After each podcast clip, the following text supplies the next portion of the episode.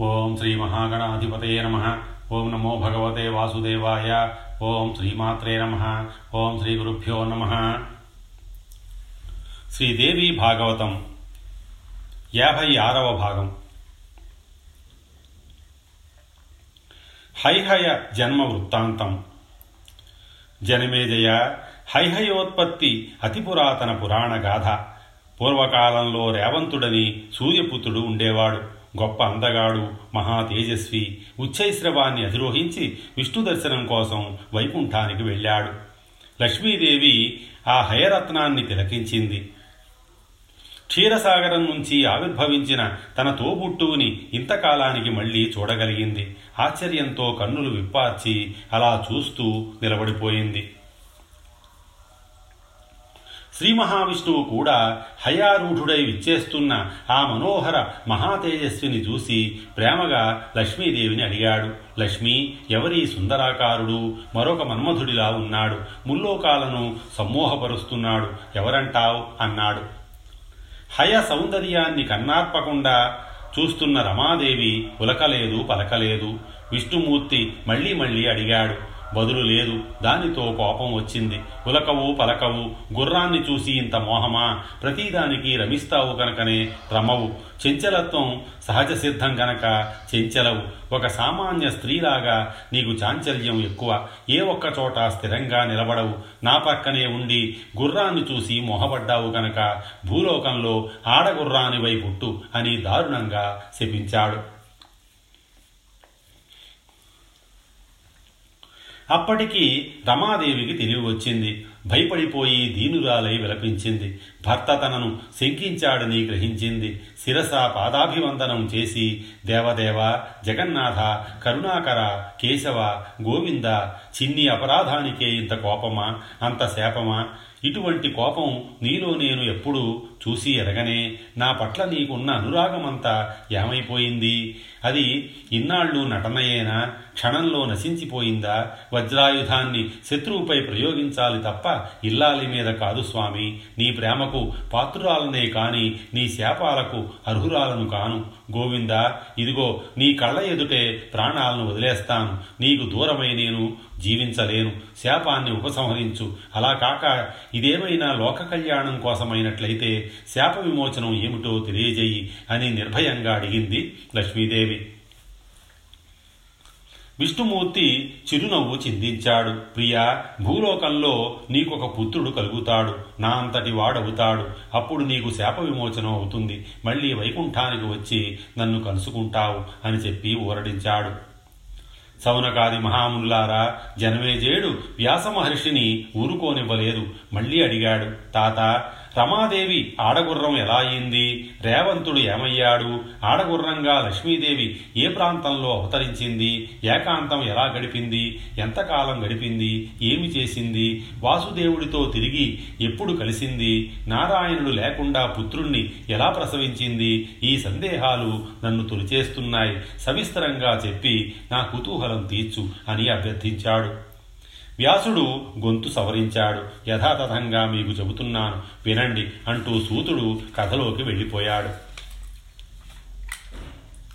జనమేజయ విష్ణుమూర్తి అలిగి రమాదేవిని శపించడం కళ్ళారా చూసిన రేవంతుడు భయపడిపోయాడు. దూరం నుంచే ఆ దంపతులకు నమస్కరించి వేగంగా ఇల్లు చేరుకున్నాడు. తన తండ్రి సూర్యభగవానుడికి విషయమంతా వివరించి చెప్పాడు. మనస్సు కాస్త కుదుటపడింది. విశ్రాంతి తీసుకున్నాడు. రమాదేవికి బడబారూపం వచ్చేసింది. భూలోకానికి అవతరించింది. పూర్వకాలంలో సూర్యపత్ని తపస్సు చేసిన చోటుకి చేరుకుంది. అది కాళింది తమసానది సంగమ ప్రదేశం. సుపర్ణాక్షానికి ఉత్తరంగా ఉన్న పవిత్ర క్షేత్రమది. కామితార్థప్రదం సుందరారణ్య సంశోభితం. అక్కడ నిలబడి ఏకాగ్ర చిత్తంతో మహాశివుణ్ణి ధ్యానించింది. దజ్జౌ చైకేన మనసా శూలినం చంద్రశేఖరం పంచాననం దశభుజం గౌరీదేహాధారిణం కర్పూరగౌరదేహాభం నీలకంఠం త్రిలోచనం వ్యాఘ్రాజినధరం దేవం గజచర్మోత్తరీయకం కపాలమాలాకలితం నాగయజ్ఞోపవీతినం సూరాయుధపాణి చంద్రశేఖరుడు పంచాననుడు దశభుజుడు అర్ధనారీశ్వరుడు కర్పూరంలా తెల్లని దేహం గలవాడు నీలకంఠుడు ముక్కంటి పులితోలు పంచగా గజచర్మం ఉత్తరీయంగా ధరించినవాడు కపాల మాలిక విరాజితుడు సర్పాన్ని యజ్ఞోపవేతం చేసుకున్నవాడు అయిన శివుణ్ణి ఉపాసించింది. తీవ్రంగా తపస్సు చేసింది. వెయ్యి దివ్య వత్సరాలు గడిచాయి. మహాదేవుడు కరుణించాడు. పార్వతీ సహితుడై వృషభ వాహనారూఢుడై రూఢుడై గణ పరివేష్టితుడై ప్రత్యక్షమయ్యాడు. కళ్యాణి ఈ అశ్వనీ రూపం ఏమిటి? ఈ తపస్సు ఏమిటి? నువ్వు జగన్మాతవు నీ భర్త జగన్నాయకుడు సర్వార్థప్రదుడు. అలాంటి హరిని వదిలి నన్ను స్తుతిస్తావేమిటి? ఇది చాలా వింతగా ఉందే. పైగా ఇల్లాండ్రకు భర్తయే దైవమని వేదాలు ఘోషిస్తున్నాయి. మరెవ్వరిని ఎప్పుడూ స్మరించకూడదు ధ్యానించకూడదు అని కట్టడి చేస్తున్నాయి. ఎటువంటి వాడైనా పతినే సేవించడం స్త్రీలకు సనాతన ధర్మం. నీ విభుడు నారాయణుడు అందరికీ సేవ్యుడు సర్వదా యోగ్యుడు. అతడిని కాదని నన్ను చానిస్తున్నావేమిటి అని అమాయకంగా అడిగాడు. మహాశివ నువ్వు భోళాశంకరుడివి. త్వరగా సంతోషించి ప్రత్యక్షమయ్యే దైవానివి. నా భర్త నన్ను శపించాడు. దాని ఫలితమే ఈ అశ్విని రూపం. ఈ శాపం నుంచి నువ్వే ఉద్ధరించాలి. నాకు పుత్రుడు కలిగితే శాప విమోచనం అవుతుందిట. మళ్ళీ వైకుంఠవాసం లభిస్తుందిట. అందుకని ఇక్కడికి వచ్చి తపస్సు చేశాను. సర్వార్థ ప్రదాయకుడవు ప్రత్యక్షమయ్యావు. పార్వతీ వల్లభ భర్త లేకుండా నాకు పుత్రుడు ఎలా కలుగుతాడు? ఆయనేమో వైకుంఠంలో తిష్ట వేసుకుని కూర్చున్నాడు. నిరపరాధిని నన్ను శపించి భూలోకానికి తోలేశాడు. నా తపస్సుకి నువ్వు నిజంగా సంతోషించినట్లయితే ఒక వరం ప్రసాదించు. నీకు విష్ణుమూర్తికి ద్వైద్వీభావం లేదు. నువ్వే ఆయన ఆయనే నువ్వు. ఈ రహస్యం నాకు తెలుసు. మీ ఇద్దరి ఏకత్వాన్ని ఎరుగుదును కనుగనే నిన్ను ధ్యానించాను నిన్ను స్మరించాను. లేకపోతే నాది పెద్ద దోషమయ్యుండేది జగన్మాత మహాలక్ష్మి నాకు హరికి భేదం లేదని నీకు ఎలా తెలిసింది? ఎవరు చెప్పారు? మా ఏకత్వాన్ని మునులు జ్ఞానులు వేద వేదాంగవేత్తలు తెలుసుకోలేకపోయారు. కుతర్కాలతో వాదులాడుకుంటూ నా భక్తులు హరిభక్తులు కలహించుకుంటూ ఉంటారు. ఈ కలియుగంలో ఇది మరీ విజృంభిస్తోంది. శివభక్తులు చాలామంది విష్ణువును నిందించడం విష్ణు భక్తులు చాలామంది శివుణ్ణి తోలనాడటం ఇవి నేను ఎరుగుదును అత్యంత దుర్గేయమైన మా ఐక్యభావం నీకెలా తెలిసింది? నిజం చెప్పు. చంద్రశేఖర ఒకప్పుడు విష్ణుమూర్తి పద్మాసనంలో కూర్చుని రహస్యంగా ధ్యానం చేసుకుంటున్నాడు. నేను చూసి ఆశ్చర్యపోయాను. ధ్యానం ముగించి కన్నులు తెరచి ప్రసన్నుడయ్యే వరకు అలాగే వేచి ఉన్నాను. అప్పుడు వినయంగా నమస్కరించి అడిగాను. జగన్నాథ క్షీరసాగరం నుంచి నేను ప్రవహించినప్పుడు సకల దేవతలను పరిశీలించాను. వీరిలో నాకు పతి కాదగిన వ్యక్తి ఎవరా అని అందరిలోనూ నువ్వు శ్రేష్ఠుడవని గ్రహించాను. నిన్ను పతిగా వరించాను. అటువంటి నువ్వు సకల దేవతలకు అధీశ్వరుడు అయ్యుండి ధ్యానంలో కూర్చున్నావంటే ఆశ్చర్యంగా ఉంది. ఎవరిని ధ్యానిస్తున్నావు? నువ్వు నా ప్రియ వల్లభుడవు. దాచకుండా నిజం చెప్పు అని రొక్కించి అడిగాను. అప్పుడు నా భర్త నాకు చెప్పిన సమాధానం ఏమిటో తెలుసా? కాంతామణి. అసుతోషుడు గిరిజా వల్లభుడు అయిన మహేశ్వరుణ్ణి ఛానిస్తున్నాను. ఇలాగే ఆ మహేశ్వరుడు నన్ను ఛానిస్తూ ఉంటాడు. శివుడికి నేను ప్రాణప్రియుణ్ణి. నాకు శివుడు ప్రాణప్రియుడు. మా ఇద్దరికీ భేదం లేదు. రూపాలు వేరైన హృదయాలు ఒక్కటే. ఇది తెలుసుకోలేక శివుణ్ణి నిందించే నా భక్తులు నిశ్చయంగా నరకానికి పోతారు. शिवस्याहं प्रियः प्राणः। शङ्करस्तु तथा मम। उभयोरन्तरं नास्ति। मिधः संसक्तचेतसोः। नरकं यान्ति ते ये द्विषन्ति महेश्वरं। भक्ता मम विशालाक्षि। सत्यमेतद्ब्रवीम्यहम् शैलसुता प्रिया విష్ణుమూర్తి ఆ ఏకాంతంలో నాకు చెప్పిన రహస్యం ఇది. అందుచేత నీవు విష్ నువ్వు విష్ణువల్లభుడవని గ్రహించి ధ్యానించాను. దయచేసి నాకు నా భర్తతో సమాగమం అయ్యేటట్టు వరం అనుగ్రహించు అని లక్ష్మీదేవి శివుణ్ణి ప్రార్థించింది. క్షీరసముద్ర రాజతనయ ఇక దిగులు చెందకు త్వరలోనే నీ కోరిక నెరవేరుతుంది. జగదీశ్వరుడు హయరూపధారి అయి ఇక్కడికి వచ్చేట్టు చేస్తాను. మీ ఇద్దరికీ నారాయణ సమానుడైన పుత్రుడు జన్మిస్తాడు. అతడు సర్వలోక నమస్కృతుడవుతాడు. ఏకవీర నామంతో జగద్విఖ్యాతి గడిస్తాడు. అతడి వల్ల హైహయ వంశం ఆవిర్భవించి విస్తరిస్తుంది. నువ్వు నీ పతితో కలిసి వైకుంఠం చేరుకుందువుగాని అమ్మ అమ్మా మరొక రహస్యం. ఆ వేళ నీకు ఉచ్చైశ్రమం మీద అంతటి మోహం కలగడం కేవలం దేవీ మాయ. ఆదిపరాశక్తిని ధ్యానించడం మరిచిపోయావు. అందుకు ఇది శిక్ష. గుర్తు చేస్తున్నాను. ఈ క్షణం నుంచి మరిచిపోకుండా మహాదేవిని ధ్యానించు. సర్వాత్మన శరణు వేడు అని ఉపదేశించి పార్వతీ విభుడు సగణంగా అంతర్ధానం చెందాడు. లక్ష్మీదేవి ఆ క్షణం నుంచి దేవాసుర శిరోరత్న కాంతి పరివేష్టితాలైన శ్రీ మన్మహాదేవి పాదపద్మాలను ఛానిస్తూ ప్రేమ గద్గద కంఠస్వరంతో స్తుతిస్తూ హయరూపధారిగా శ్రీహరి రాక రాక కోసం ఎదురుచూస్తోంది వరమిచ్చిన శివుడు త్వర త్వరగా కైలాస శిఖరం చేరుకున్నాడు. ఎంతటి క్లిష్టమైన పనులనైనా ఇట్టే చక్కబెట్టే చాతుర్యం ఉన్న ఒక ప్రమధుణ్ణి పిలిచాడు. అతడి పేరు చిత్రరూపుడు.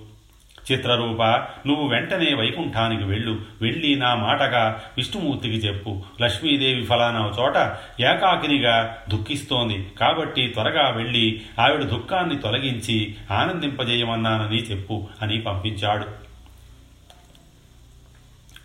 చిత్రరూపుడు వైకుంఠం చేరుకున్నాడు. అంతా కన్నుల పండువుగా ఉంది. ఎటు చూసినా వైష్ణవ బృందాలు కోలాహలంగా సంచరిస్తున్నాయి. నిండా పుష్పించిన చెట్లు ఉద్యానవనాలు దిగుడు బావులు బావుల్లో హంసకారం హంసకారండవాది జలపక్షులు పొదరిళ్ళలో కలకూజితాలు చేస్తున్న మయూర సుఖ పిక శారిక సమూహాలు ఎత్తైన సౌధాలు ప్రాకారాలు సౌధాగ్రాల మీద రంగురంగుల పతాకాలు ఒకవైపు మందార వనం నృత్య గీత కళా తత్పరులైన దేవతలు దేవకాంతలు వకుళ అశోక తిలక చంపక కుసుమాల సుగంధ పరిమళాలు తుమ్మెదల ఝుంకారాలు ఆ మందార వనంలో విష్ణుమూర్తి సౌధం సౌధానికి ఇద్దరు ద్వారపాలకులు జయ విజయులు వారికి నమస్కరించి చిత్రరూపుడు శూలపాణి పంపగా వచ్చిన దూతను నేను స్వామికి తెలియపరచండని అభ్యర్థించాడు.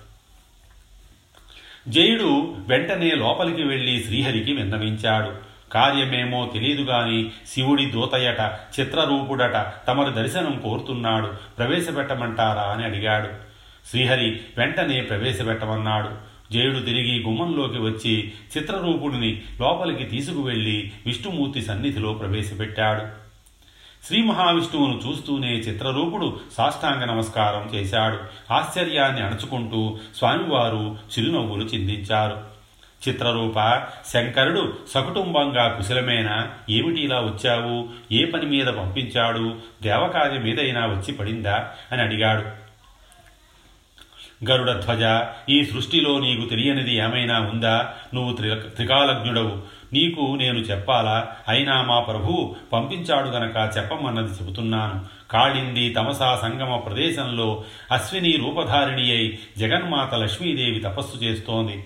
మానవ దానవ దేవ బృందాలతో నిరంతరం ధ్యానింపబడే తల్లి ఈవేళ తానే ధ్యానం చేస్తోంది. ఆమె అనుగ్రహం లేకుండా భూలోకంలో ఏ మానవుడు సుఖాలు పొందలేడు. అటువంటి లక్ష్మీదేవిని విడిచిపెట్టి నువ్వు ఏమి సుఖాలు బాముకుంటున్నావో అర్థం కావడం లేదు. ఎంతటి దుర్బలుడైనా ఎంతటి నిర్ధనుడైనా భార్యను కాపాడుకుంటాడే తప్ప దూరం చేసుకోడు. ఏ అపరాధము చెయ్యని రమాకాంతను ఎందుకిలా దూరం చేసుకుంటున్నావో ఎంత ఆలోచించినా నాకు అందడం లేదు. మగువను కష్టాల పాలు చేసిన మగడి జీవితం వ్యర్థం. శత్రువులు కూడా నిందిస్తారు.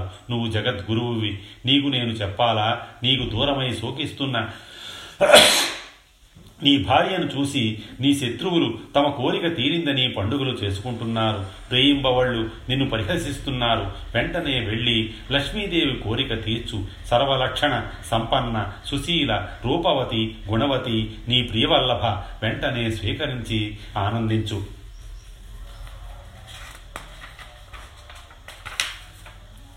శ్రీపతి భార్యావిరహం ఎంత దుస్సహమో ఎంత దుఃఖహేతువో నేను ఎరుగుదును దక్షాధ్వరంలో నా భార్య సతీదేవి అసూలు వాసింది. అప్పుడు ఈ దుఃఖం నాకు అనుభవంలోకి వచ్చింది. ఈ సృష్టిలో అటువంటి దుఃఖం మరెవ్వరికీ కలగకూడదు. సతీ విరహం తట్టుకోలేక మనస్సు లోపల ఎంతగా విలపించానో నాకే తెలుసు. ఆ తరువాత ఎంతో కాలానికి ఈ గిరిసుత లభించింది. ఆనాడు అధ్వరంలో దగ్ధమై దుస్సాధ్యమైన తపస్సు చేసింది. నేను చేశాను. ఒకరి తపస్సులకు ఫలం ఒకరుగా మేమిద్దరము చెతగూడాము. అందుచేత భార్యను విడిచిపెట్టి నువ్వు ఏకాకిగా కూర్చుని అప్పుడే వెయ్యి ఏళ్ళు దాటింది. ఏమి సుఖపడ్డావో చెప్పు చూస్తాను. పిచ్చి పిచ్చి ఆలోచనలు కట్టిపెట్టి వెంటనే బయలుదేరు. తురగ రూపం ధరించి ఆ అశ్విని రూపిణితో క్రీడించు. పుత్రుడు జన్మించాక మీరిద్దరూ కలిసి వైకుంఠానికి రండి. సుఖంగా సంసారం చేసుకోండి. అని మా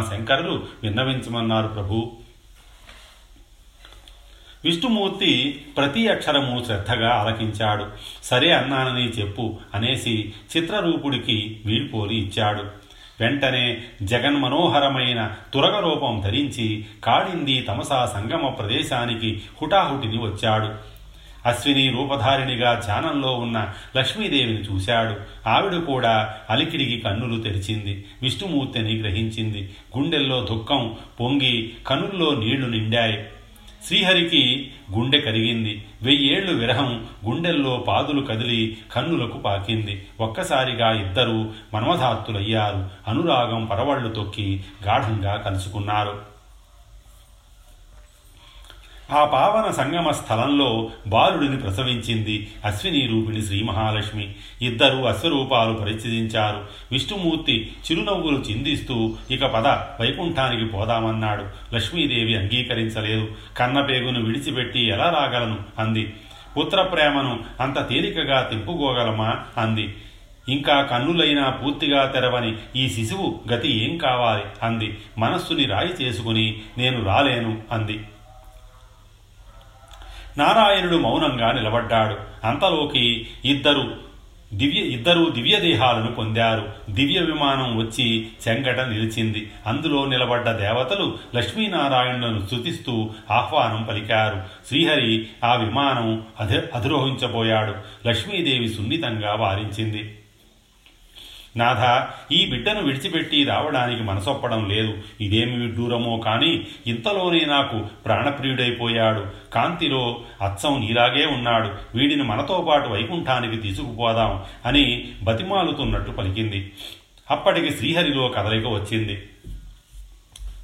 ప్రాణప్రియ దిగులు చెందకు. వీడిని ఇక్కడే ఉండని అవసరమైన రక్షణలన్నీ నేను ఏర్పాటు చేశాను. కన్న కొడుకుని ఇక్కడ ఇలా విడిచిపెట్టడంలో ఒక పరమార్థం ఉంది. చెప్పమంటావా? అయితే విను ఈ భూలోకంలో యయాతి కొడుకు తుర్వసుడనే మహారాజు ఉన్నాడు. అతడినే హరివర్మ అని కూడా అంటారు. చాలా విఖ్యాతి గడించాడు. అతనికి సంతానం లేదు. ఇక్కడికి దగ్గరలోనే ఒక తీర్థంలో వంద సంవత్సరాల నుంచి తపస్సు చేస్తున్నాడు. అతడి కోసమని ఈ పుత్రుణ్ణి ఇలా సృష్టించాను. ఇప్పుడు వెళ్ళి హరివర్మను ప్రేరేపిస్తాను. అతడు వచ్చి ఈ బాలకుణ్ణి తీసుకువెడతాడు. సలక్షణంగా పెంచి పెద్ద చేస్తాడు. అందుచేత నువ్వు ఇక దిగులు పడక విమానం ఎక్కు అన్నాడు. లక్ష్మీదేవి సంతోషించింది. ఇద్దరూ విమానం అధిరోహించి వైకుంఠానికి తరలి వెళ్ళిపోయారు. వీరిద్దరూ అలా వెళ్ళగానే చెంపాఖ్యుడనే ఒక విద్యాధరుడు తన ప్రియ భార్య మదనాలసతో విమాన విహారం చేస్తూ అటువైపు వచ్చాడు.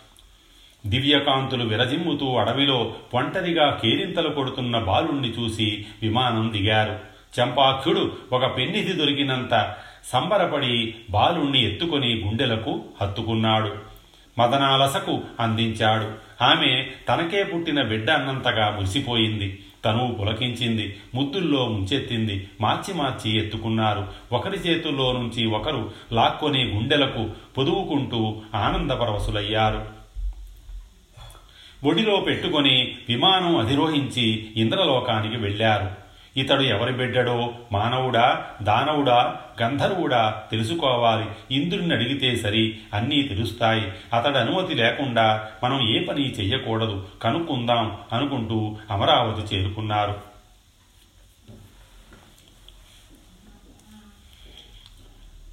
ఇంద్రుడికి బాలుణ్ణి చూపించి తమ సందేహాలు అడిగారు. అనుమతిస్తే పుత్రుడుగా పెంచుకుంటామన్నారు.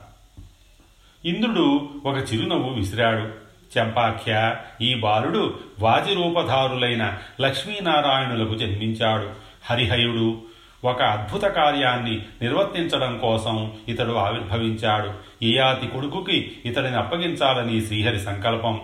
పరమధార్మికుడైన ఆ హరివర్మ హరి ప్రేరితుడై కాసేపట్లో ఆ కాళింది తమస సంగమ తీర్థానికి వస్తాడు. అందుచేత ఈలోగానే నువ్వు ఈ బాలుణ్ణి తీసుకువెళ్ళి అక్కడ వదిలిపెట్టు. ఆలస్యం చెయ్యకు. ఈ బాలుడు ఏకవీర నామంతో జగద్విఖ్యాతిని ఆర్జిస్తాడు. ఇంద్రుడి మాటలు వింటూనే ఆ గంధర్వుడు మళ్ళీ విమానం ఎక్కి ఆ బాలుణ్ణి దొరికిన చోటనే విడిచిపెట్టి గంధర్వలోకానికి వెళ్ళిపోయాడు. అప్పుడు లక్ష్మీ సహితుడై శ్రీమన్నారాయణుడు దివ్య విమానం అధిరోహించి వచ్చి హరివర్మకు దర్శనం అనుగ్రహించాడు. ఆ మహారాజు భక్తి ప్రపత్తులతో సాష్టాంగపడ్డాడు. బహువిధాలుగా స్తుతించాడు. హే లక్ష్మీ వల్లభ యోగీశ్వరులకు సైతం అలభ్యమైన నీ దివ్య దర్శనం ఈ మందుడికి అనుగ్రహించావా తండ్రి? ఆహా ఎంతటి కృపానిధివి. విషయవాంఛలను పరిత్యజించి తపస్సు చేసుకునే వారికి నీ దర్శనం లభిస్తుంది అంటారు. నేను వాంఛాపరుణ్ణై నిన్ను ధ్యానించాను. నాకు దర్శనం అనుగ్రహించావు. ఎంత అదృష్టం అంటూ ఆశ్చర్యపడ్డాడు. శ్రీ మహావిష్ణువు చిరునవ్వులు చిందిస్తూ రాజా నీ భక్తికి మెచ్చాను. ఇలా వచ్చాను. వరం కోరుకో ఇస్తానన్నాడు. జగన్నాథ కొడుకు కలగాలని కదా నా తపస్సు ఆ కోరిక తీర్చు అని హరివర్మ అభ్యర్థించాడు. అందుకు శ్రీహరి సమ్మతించాడు.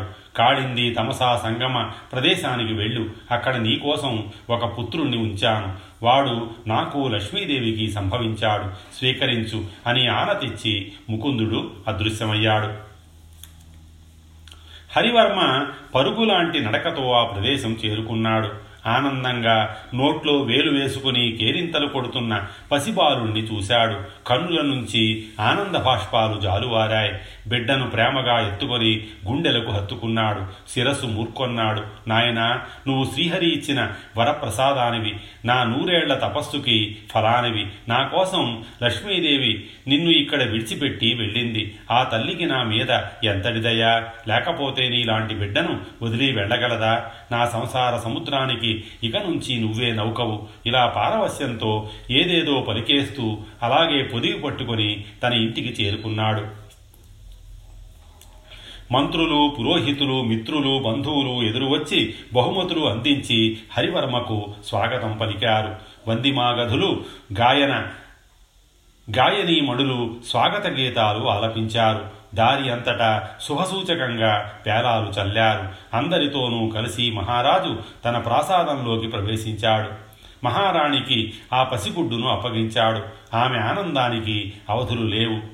ఈ మన్మథాకారుడైన బిడ్డ ఎవరు? ఎక్కడ ఎలా లభించాడు? మొదలైన సందేహాలతో కుతూహలంగా అడిగింది. హరివర్మ విషయమంతా చెప్పాడు.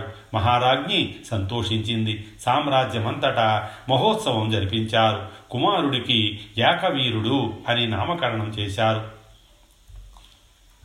బాలుడు రూపగణాలలో అచ్చం శ్రీహరిలాగా ఉన్నాడు. వంశరుణం తీరింది కదా అని హరివర్మ సంతృప్తి చెందాడు. హాయిగా సుఖ సంతోషాలతో కాలం గడుపుతున్నాడు. బాలుడు దినదినాభివృద్ధి చెందుతున్నాడు. జాతకర్మాది సంస్కారాలన్నీ అయ్యాయి. ఆరవ నెలలో అన్నప్రాశన మూడవ ఏట చూడాకరణం పదకొండవ ఏట ఉపనయనం మహావైభవంగా జరిపించాడు మహారాజు. ధనుర్వేదము రాజనీతి నేర్పించాడు. అటుపైనే పుష్యార్క యోగ సమన్వితమైన శుభముహూర్తాన్న పట్టాభిషేకం జరిపించాడు. వేద వేదాంగ పారంగతులైన పండితులను గో భూ సువర్ణ దానాలతో సంతుష్టులను చేసి ఏకవీరుడికి అమోఘాశీస్సులను ఇప్పించాడు. ఉత్తములను సచివులుగా వరించి ఏర్పరిచాడు. భార్యా సమేతుడై వానప్రస్థానికి వెళ్ళిపోయాడు. మైనాక పర్వత శిఖరం మీద కందమూల ఫలాలను భుజిస్తూ ఇంద్రియ నిగ్రహంతో జగన్మాతను ఉపాసించి ఆ దంపతులు కొంతకాలానికి స్వర్గస్థులయ్యారు. దుర్వార్త తెలుసుకున్న ఏకవీరుడు యథావిధిగా ఉత్తర క్రియలు జరిపించాడు. ధర్మబద్ధంగా రాజ్య పరిపాలన సాగించాడు. స్వస్తి శ్రీ ఉమామహేశ్వర పరబ్రహ్మార్పణమస్తు.